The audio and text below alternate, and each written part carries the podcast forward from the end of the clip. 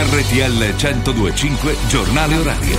Ben ritrovati da Giovanni Perria. Subito partiamo dalla Formula 1 con il Gran Premio del Bahrain. In corso in questi minuti Enzo Tamborra, a te.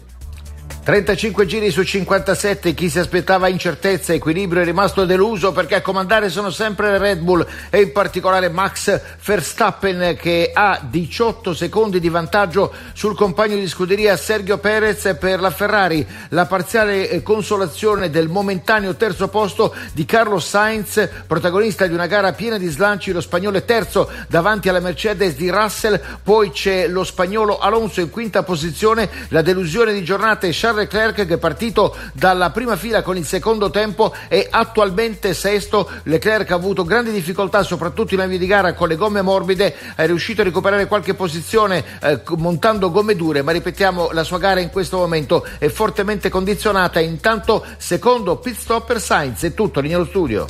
Grazie, voltiamo pagina. Oggi nuove manifestazioni pro-Palestina. Sentiamo Alessandra Giannoli. Sono almeno 5.000 le persone che stanno sfilando in corteo a Pisa per chiedere il cessate il fuoco in Palestina e protestare contro le cariche della polizia del 20 febbraio scorso che hanno causato il ferimento di 17 studenti per lo più minori in testa. I ragazzi espongono striscioni, in uno si legge Pisa contro le bombe le manganellate. Tante bandiere della pace e della Palestina scanditi dai manifestanti, slogan contro Israele. In corteo anche esponenti del PD. La manifestazione si sta svolgendo in modo pacifico.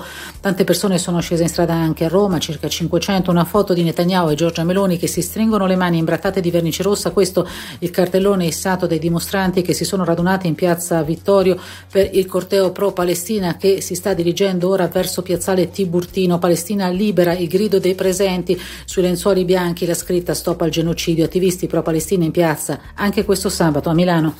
La cronaca, tragedia oggi in provincia di Bologna, un uomo è morto nell'incendio di un appartamento a Boschi di Baricella, il corpo è stato trovato dai vigili del fuoco. E siamo allo sport il calcio con la Serie A e sentiamo Tommaso Angelini a te. Buon pomeriggio, è finita al Friuli 1-1 tra Udinese e Salernitana. Succede tutto nel primo tempo. Prima in gol la Salernitana grazie alla perla di Ciona dalla distanza. Poi verso la fine dei primi 45 minuti arriva il pareggio dell'Udinese con la rovesciata di Camara che batte Ochoa. Secondo tempo giocato dall'Udinese in 10 uomini ma non basta ai Granata per portare a casa la partita. Alle 18 Monza-Roma, alle 20.45 Torino-Fiorentina. Viabilità. Via Radio.